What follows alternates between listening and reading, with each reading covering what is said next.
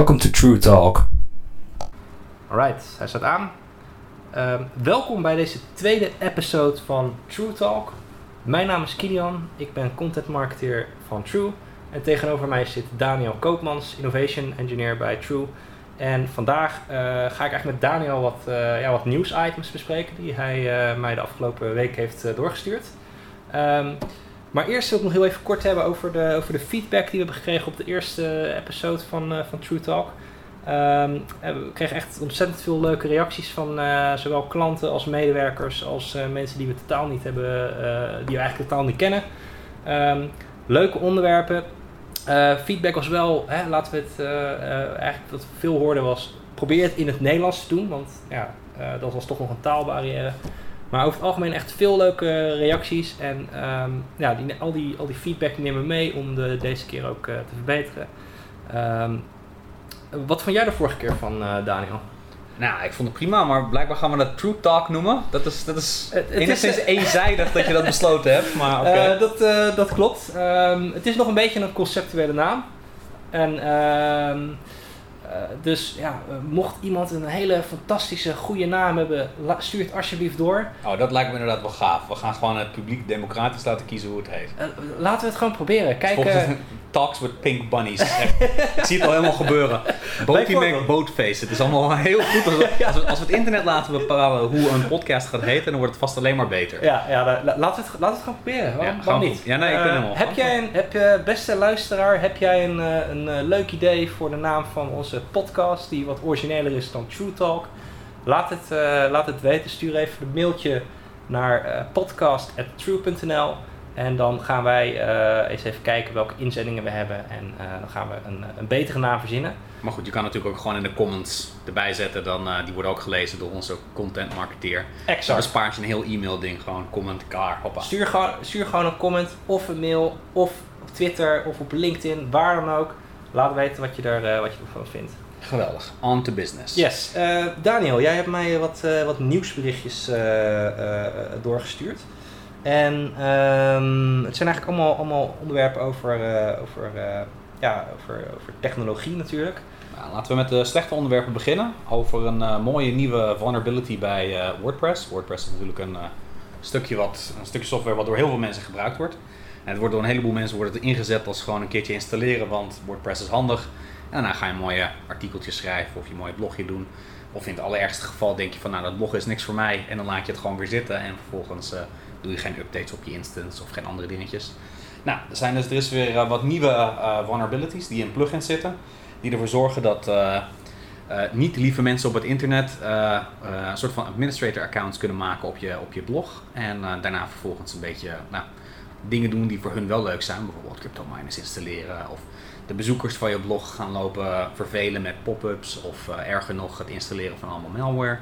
Nou, ja. Daar wil je natuurlijk niet aan beginnen. Dus vandaar is het altijd even belangrijk om weer te begrijpen van... hey, zorg ervoor dat je je WordPress dingetjes allemaal patcht. Nou, een aantal van die plugins die uh, vulnerable zijn voor, uh, voor aanvallen op, uh, op het moment van spreken. Dat is bijvoorbeeld de, de, de, Bold Page Builder, Blog Designer, Live Chat met de Facebook Messenger.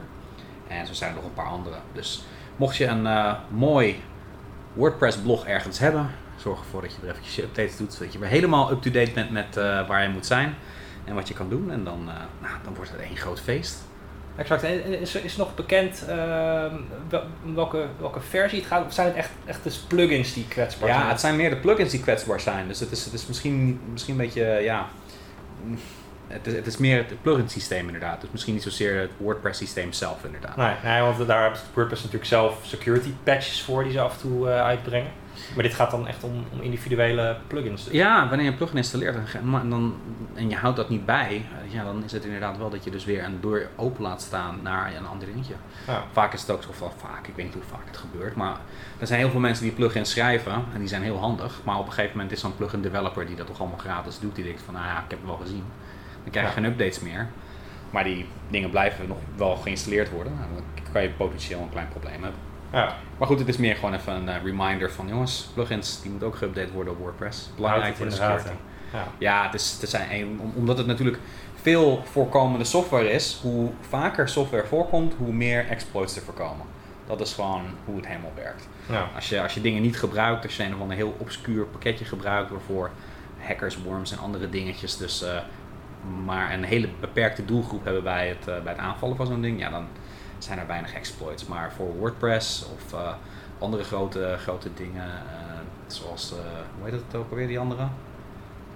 Magento heb je, nou, dat is Ja. geen WordPress, maar gewoon- Drupal inderdaad. Drupal heb je grote- ja. ja. dus dat Dat zijn natuurlijk de CMS'en van, eh, van Precies. het internet. Dus als daar iets op gebeurt, dan heb je meteen een target audience, of wat dan een, Ja. een target audience van heel groot. Dus dat is altijd belangrijk om dat soort dingen te doen. Ja, ik geloof dat, dat WordPress, die, eh, eh, ongeveer 30% van alle websites op het internet draait op WordPress. is een soort schatting.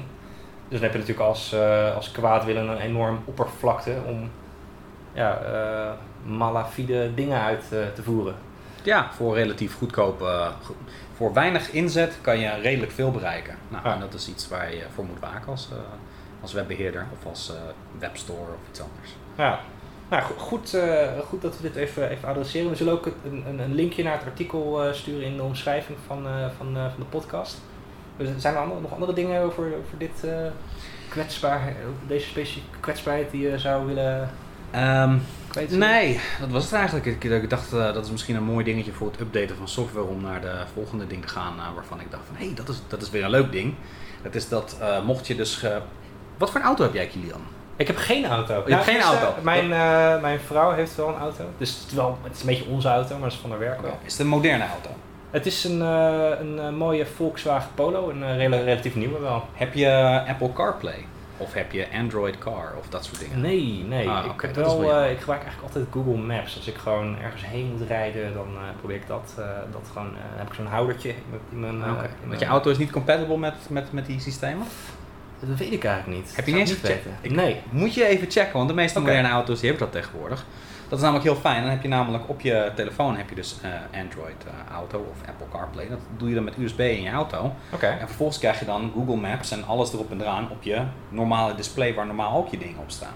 Met als voordeel dat je dus gewoon al je up, geüpdate maps hebt, want je hebt gemaakt gebruik van Google Maps. Dus je hebt alle services die Google meteen biedt en handigheidjes die erin zitten, die worden dan meteen meegenomen. Een heleboel auto's hebben het, een heleboel mensen hebben niet de kleine details gelezen, dus misschien is je auto ook wel compatible. Maar, oké, maar, maar, maar dan, dan synchroniseer je dus je, je auto met je smartphone en de app die daarop staat. En dat Nou, wordt dan gedisplayed op je, op je, op je, in je dashboard. Ja, precies. Dus je krijgt dan gewoon dat je je hele Google Maps interface op je dashboard van je auto hebt zitten. Op een speciaal dashboard wat ontwikkeld is voor auto's. Dus Ja. dat is- het ook Android eh, auto of, eh, of Apple Car.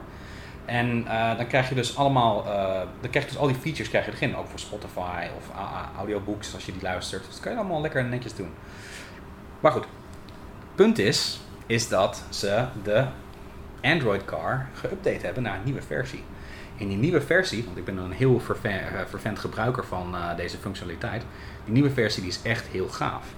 Maar die is niet beschikbaar in Nederland. Gelukkig kan je er wel omheen, want je kan dus bij een eh, andere, bij van die sites waar je die eh, APK's kan downloaden, dus die packages voor Android, die kan je, kan je dan downloaden naar, je telefoon en dan kan je hem alsnog installeren en dan heb je in één keer Android eh, auto gewoon hoppa, direct meteen op je, op je auto en dan kan je er echt hele coole shit mee doen. En wat, kan ik daar, wat kan ik daar dan mee doen? Wat, eh, wat kan je een paar voorbeelden geven? Nou ja, je hebt dus een groot display in je auto, want dat heb je daar al zitten. Waarmee je dus eh, je Google Maps krijgt in plaats van je houdertje met je telefoon en alles en eraan. Het integreert ook meteen met alle audiosystemen en de knoppen op je eh, stuur voor bijvoorbeeld Next Song of iets anders, dat soort dingetjes. Oh, vet. En je krijgt natuurlijk gewoon update informatie over files en andere dingen. Kijk, Ah. wil je die functionaliteit in je auto hebben van de vendor zelf, dan ja, meestal hebben ze niet eens live services daarin. En als ze het hebben, moet je er een abonnement voor betalen. En als je dan een keertje naar de autodealer gaat die wilt je auto laten updaten, die maps, dan ben je meteen, weet ik veel, 300, 400 euro kwijt voor de updates van je kaarten. Ja, omdat, omdat de meeste autofabrikanten eigenlijk eigen software hebben, bedoel je? Precies. Ja. En al die eigen software is, ja, eh, is, hoe is onze podcast gerate? Mag je schelden hierin of moeten we dat gewoon niet doen? Eh, ik zou dat niet eh, te veel doen, maar eh, we, we hebben geen, geen Oké. vaste rating of zo. Dus- oh, prima, weet je wat? Eh, de, de, de software die de auto manufacturers zelf erop zetten is eh, niet optimaal. Oké. Piep. we kunnen ook piep hoor, in de, in de edit. eh, maar... Ah nee, editen, dat, is, dat, is, dat lijkt me Ja, dat steeds doen dat doen we niet. doen we niet hier. nee, nee, nee, nee. exact. Nee, meestal zijn dat, eh, hè, want eh, al die autofabrikanten die willen natuurlijk hun eigen systeem ontwikkelen met eigen unieke features, maar eigenlijk is dat allemaal dan net niet helemaal wat het moet zijn. Terwijl Android misschien, hè, dat is een heel bekend besturingssysteem natuurlijk, en, eh, en daar werken waarschijnlijk, want is dat ook open source dan, dat, eh, dat Apple of dat Android Car, of hoe heet het? Nee, dat is niet open source. Oké, dat is niet open source. Er zijn niet meerdere partijen, die, er- of meerdere developers die Nou, eraan kunnen werken. Bijvoorbeeld Waze, die zit daar ook in. Dus als je Waze hebt, ken je misschien ook op je, op je, op je eh, telefoon. Wat is dat, Waze? Dat is ook van Google, maar dat is dan weer iets anders. En dat is wel beschikbaar in Nederland, maar dat zit dan echt op je smartphone. Maar dat kan je in dit geval kan je dat ook weer via je hele autobesturingssysteem laten doen. Komt er eigenlijk op neer dat meestal bij zo'n autobesturingssysteem voor je map en andere dingen, dan is het dus als je een nieuw systeem wilt hebben, moet je een nieuwe auto kopen. En wat ik dus aangeef is, er is een nieuwe versie voor je Android car. En dan is de interface wat verbeterd en het is allemaal gelikter. Nou, mocht je dat niet weten, dan is het leuk om eh, dat ding te updaten. Vooral als je het al aan het gebruiken bent.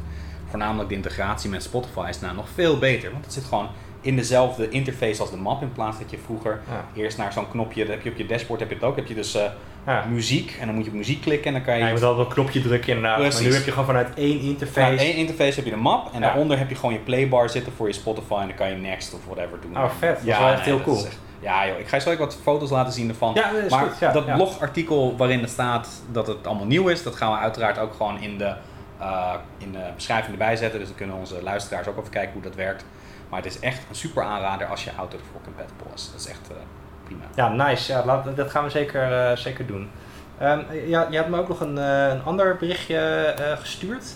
Ehm, wat meer een, echt, echt een, een tech bericht over Helm 3. Een early look at Helm 3. En dat is iets met Kubernetes. Ja, Maar dat is heb- mijn favoriet onderwerp. Ik hè? heb eigenlijk totaal geen idee wat Helm is. Ik heb wel iets, iets, iets gehoord over Helm charts.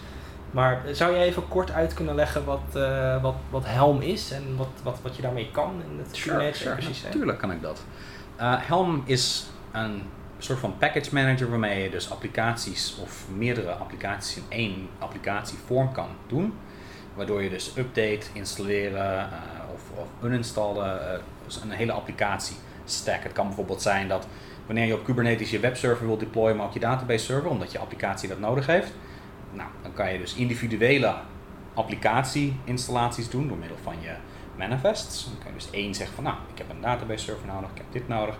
Maar goed, als je dat dus nog een keer wil doen, dan moet je dus weer twee keer zo'n actie doen. Nou, wat Helm doet, is die kan zeggen van nou, ik heb deze applicatie, of dan ik heb een database nodig, ik heb een webserver nodig, ik heb storage nodig, ik heb dit nodig.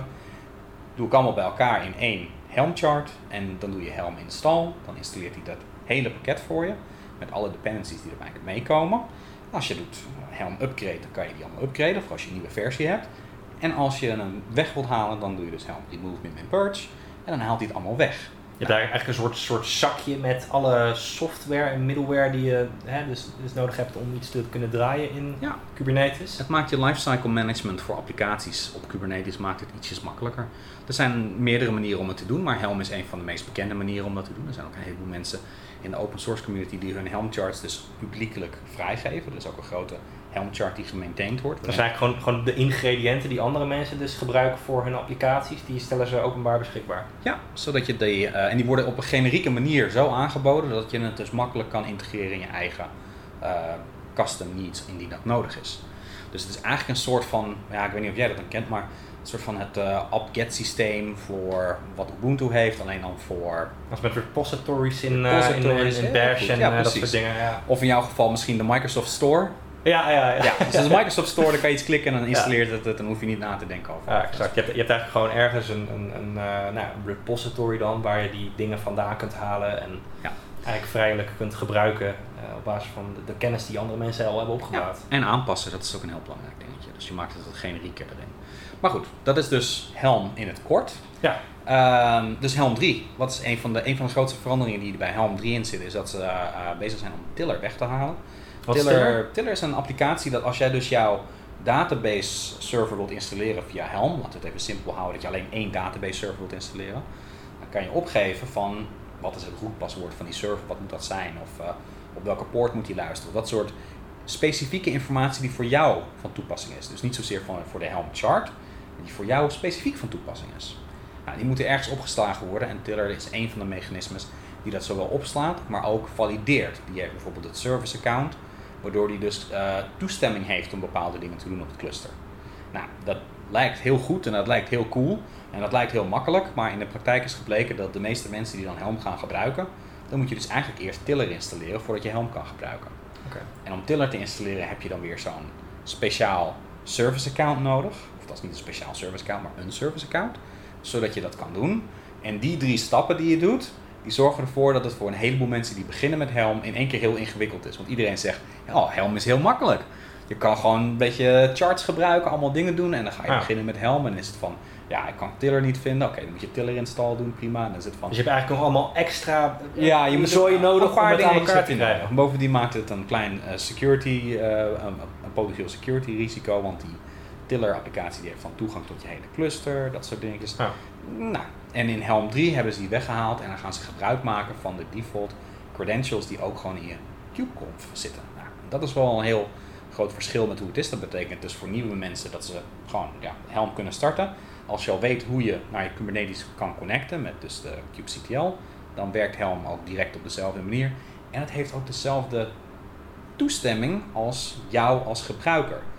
Dus wanneer jij op je, op je cluster iets wilt installeren, maar je hebt niet recht om overal zomaar iets te doen, dan hoef je niet nog iets speciaals te doen. Hij, na, hij neemt namelijk jouw rechten over. Dus je kan ook niks zomaar stuk maken wat buiten de scope van. Dat is dan een stuk veiliger dan gelijk. Het is een stuk veiliger en het maakt het een stuk gebruikersvriendelijker om te gaan. Kijk, het kan nog steeds zijn dat je dan errors krijgt voor je mag dit niet doen. Maar een error van je mag dit niet doen is beter dan dat je op een of andere manier per ongeluk eh, een hele applicatie die al gedraaid wordt door iemand anders weghaalt. Nou, dus dat, zijn, dat, staat het, dat, is, dat is wel een fijn dingetje. Ehm, dan gaan we meteen een eh, shameless plug doen voor onze vrienden voor, eh, voor Helm Summit. Dat is eh, eh, 10 en 11 september. Dat een conferentie of zo? Dat is een conferentie, ja. Oké. 10 en 11 september is de Helm Summit. Daar kan je naartoe gaan. dat is wel een betaald event. maar als je erheen gaat, dan kan je dus leren over de nieuwste dingetjes van Helm. Is dat in Nederland ook? Het is in Nederland, dit is gewoon Kijk. Amsterdam. Gewoon Oh, Amsterdam. Local hier bij, eh, hoe heet dat, eh, Pakhuis de Zwijger of zo? Oh ja, ja, ja een leuke locatie. Ja, Leuke locatie? Ja, ik ben. Ik ben er nooit geweest. Dus Niet? dat- Oh, dat, is, nee. nou, dat is wel echt een, eh, dat is, soort- ja, het is echt een oud pakhuis en eh, hartstikke, weet, niet, niet al te groot, een beetje kleinschalig. Dus Oké. juist wel, eh, wel vet denk ik voor eh, developers en engineers. Nou, beetje volgens mij gaan er connecten. 300 man komen in ieder geval, minimaal. Dus ik weet niet hoeveel dat dan zit. Dan zit het wel vol denk ik. Ja. Oké, nou, dus het wordt een heel gezellig event. Want heel veel mensen die eh, ook iets willen doen met Kubernetes, willen leren over, over specifiek Helm dingen. Kan je ook leren over hoe je je eigen Helm charts een beetje kan schrijven en zo. Dus dat is wel een, eh, dat is wel een leuke tweedaagse event. Mocht je interesse hebben daarin, dan eh, kan je daarheen gaan. Cool. En dan hebben we natuurlijk ook op eh, 13 eh, september, vrijdag, hebben we Kubernetes Community Day in Amsterdam volgens mij. ja, ja, ja, ja, klopt. Daar heb ik iets van gehoord. Ja, ja. Ook heel leuk om heen te gaan. Ik weet niet of daar, ja, vol- volgens mij is dat ook betaald, maar dat is wel schappelijker om naar binnen te komen dan bij die andere eh, dingetjes. Volgens mij, eh, ik weet niet uit mijn hoofd, maar volgens mij is het iets van 150 euro om bij die Community Day een ticket te kopen. Zou kunnen, ja. Ik, weet, ik heb iets voorbij zien komen hoor. Ik heb het niet helemaal uitgepraat. Ja, ik ga dus, natuurlijk niet over geld. Ik ga Ik- gewoon naar mijn managers toe en zeg ik, yo, ik wil graag hier naartoe. En dan wordt het allemaal magisch geregeld alsof het niks kost. Exact. Dus voor ons is het wat makkelijker. Als je bij True werkt, krijg je allemaal van dit soort leuke perks waarin je je geen zorgen over hoeft te maken. Dus dat is, dus dat is ja, wij, wij zullen ook aanwezig zijn op die dagen om, eh, om dingen te doen. Dus mocht je ons eh, zoeken, dan eh, kan je ons vinden vanuit de mooie True logo t-shirts en weet ik veel, dat soort dingen. Je, ziet, je ziet ons wel verschijnen. Er, zijn, er zijn best wel veel, veel Kubernetes-events, heb ik het idee, de laatste, laatste tijd. Ja, het is gewoon... Het leeft wel echt, hè, Het is, de community. Het, is, het, wordt steeds groter. Ja. Ik bedoel, was jij niet die er een hele mooie dingen opgezocht had over Shortstad? Over, over, de, over hoe Ja, CNCF alles eh, steeds groter wordt? Ja, de, Dat, de eh, Cloud Native eh, Computing Foundation, dat Ja. inderdaad een, was de andere Daniel, de marketingmanager van True. Die had inderdaad een onderzoek gezien van de, van de Cloud Native Computing Foundation. En het, daar stonden allemaal cijfers in met, met mensen die bezig waren met Kubernetes, investeringen die werden gedaan. Eigenlijk een heel mooi onderzoek. Ik denk dat het ook zeker even leuk is om, om te delen in de, in de omschrijving van deze, deze Ja. podcast. Kunnen mensen een beetje zelf kijken. Nou, wat ik het leuk vond is dat, dat eh, de, de groei van die conferences gewoon verdubbeld is aan het Ja. aantal bezoekers binnen een jaar. Dus dat is echt wel een hele, hele leuke techniek om mee te gaan werken. Dus nou, dat, dat geeft mij in ieder geval vertrouwen dat we de juiste keuzes maken. Ja.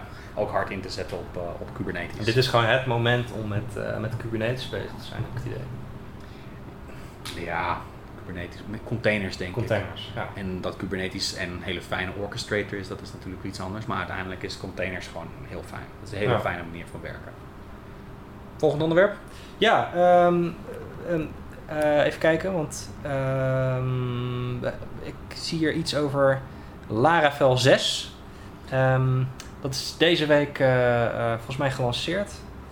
Ehm, Dat is een PHP-framework. dat is een PHP-framework, dat klopt. Ja, ik ben, ik ben niet zo thuis met een PHP. Ik heb dat wel achter me gelaten natuurlijk. Vooral eh, omdat ik meer naar Go en andere programmeertalen gegaan Ja. ben. Maar ik begrijp wel dat wanneer we kijken naar, naar frameworks voor PHP, dat Symfony, eh, Laravel, eh kijk PHP, dat zijn nog steeds populaire, sterke talen. Dus eh, ik zag het voorbij komen dat eh, Laravel 6 eh, uitgekomen was. En ik denk van, nou, daar weet jij vast misschien nog wat meer van dan mij, want jij eh, bent ook af en toe Ik heb toevallig, nou, ik ben, ik moet wel, eerlijk- ik ben dus geen developer.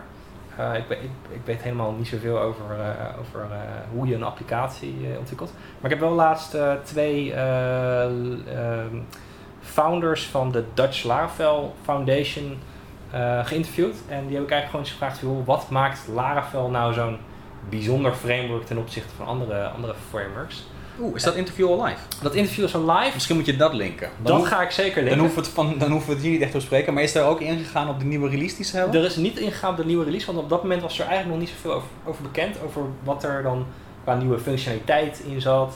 Ehm, ik heb dus het interview gaat wat meer over van joh, wat is Laravel nou, waarom is, in- waarom is dat framework nou zo interessant? Eh, welke uitdagingen komen mensen over het algemeen tegen ontwikkelteams als ze mee aan de slag eh, willen gaan?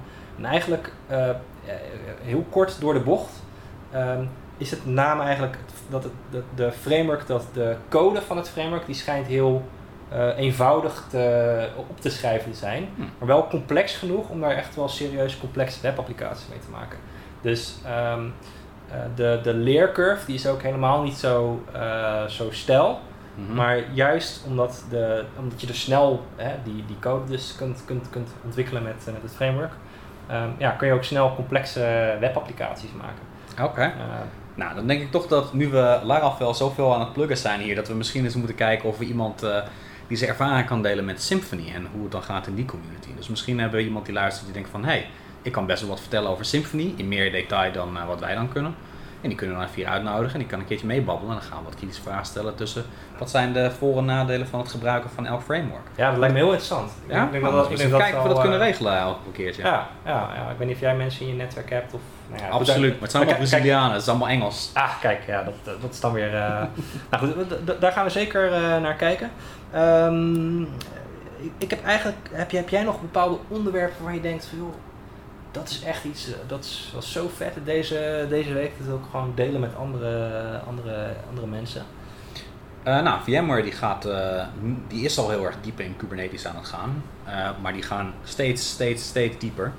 Dat is heel leuk om te zien. Dat is namelijk een heel groot bedrijf wat op heel veel vlakken binnen de community bezig is met eh, open source communities aan het supporten. VMware is een eh, leverancier van virtualisatiesoftware, toch? Ja. Oorspronkelijk. Ja, oorspronkelijk is dat een leverancier van, virtualisa- van virtualisatie erin. En ze zijn dus nu ook bezig om dus dat weer ook weer te gaan verbeteren met integratie met Kubernetes en dat soort dingen. En daar zijn ze al heel ver mee. En ze kopen links en rechts allemaal bedrijven op die eh, binnen de Kubernetes eh, sfeer allemaal, allemaal services leveren. Dus die gaan daar heel snel. Ik zie dat overigens trouwens eh, bijvoorbeeld met NetApp ook. Die doet het ook. Die zijn ook bezig met het inkopen van Kubernetes kennis om hun portfolio daarmee uit te breiden voor managed Kubernetes en dat soort Ja. NetApp is een storage provider, toch? Of- NetApp is een grote, is traditioneel gezien gewoon eh, harde schijven, reliable enterprise storage en dat soort dingetjes. Dus dat is wel grappig dat, om te zien ook dat die mensen daarheen gaan. Ja, als je mij uitnodigt voor een podcast, dan komt natuurlijk heel veel Kubernetes bij kijken, want dat is namelijk mijn, eh, Absoluut. mijn ja. field of view, tenzij af en Het, het paradepaardje van, Ja. van True ook wel eigenlijk. Denk je? Ja, vind ik wel. Ik vind dat we daar zeker wel eh, mooie stappen aan het maken zijn. Ja, oké, maar dat is nog niet een paradepaardje meteen. Ehm, nou, nou ja, misschien, misschien niet. Maar nou ja, ik vind het in ieder geval een, een mooi onderwerp. Ik denk dat veel van de luisteraars van deze podcast daar ook wel meer over willen, willen weten. Heb jij nog dingen gezien waarvan je denkt van, wauw, Eh. eh, ik heb er iets over gelezen. Ik bedoel, ik kan best wel vragen beantwoorden over alles wat je maar doet. Ik bedoel. Ja, ik zit even te denken. Ik weet niet echt een... een, een eh, ik, ik heb niet echt een enorm tech-onderwerp. Eh, ik ben wel echt een onwijze eh, ja, media-fan. En, en, en, ben, kijk je, ben je fan van Star Wars bijvoorbeeld? Ja. Heb, heb je de, de nieuwe trailer gezien van de, de Mandalorian? Van, dat is een nie- nieuwe serie eh, van eh, nou, het, het Disney-kanaal. Disney komt met een soort Netflix. En een van de series die ze gaan lanceren is The Mandalorian. Heb je hem gezien, de trailer? Eh, nee, maar ik ben wel bekend met de Mandalorians uiteraard, want ik heb The Knights of the Old Republic gespeeld. Ah, kijk, oude- ja, daar zit ze ook in, hè?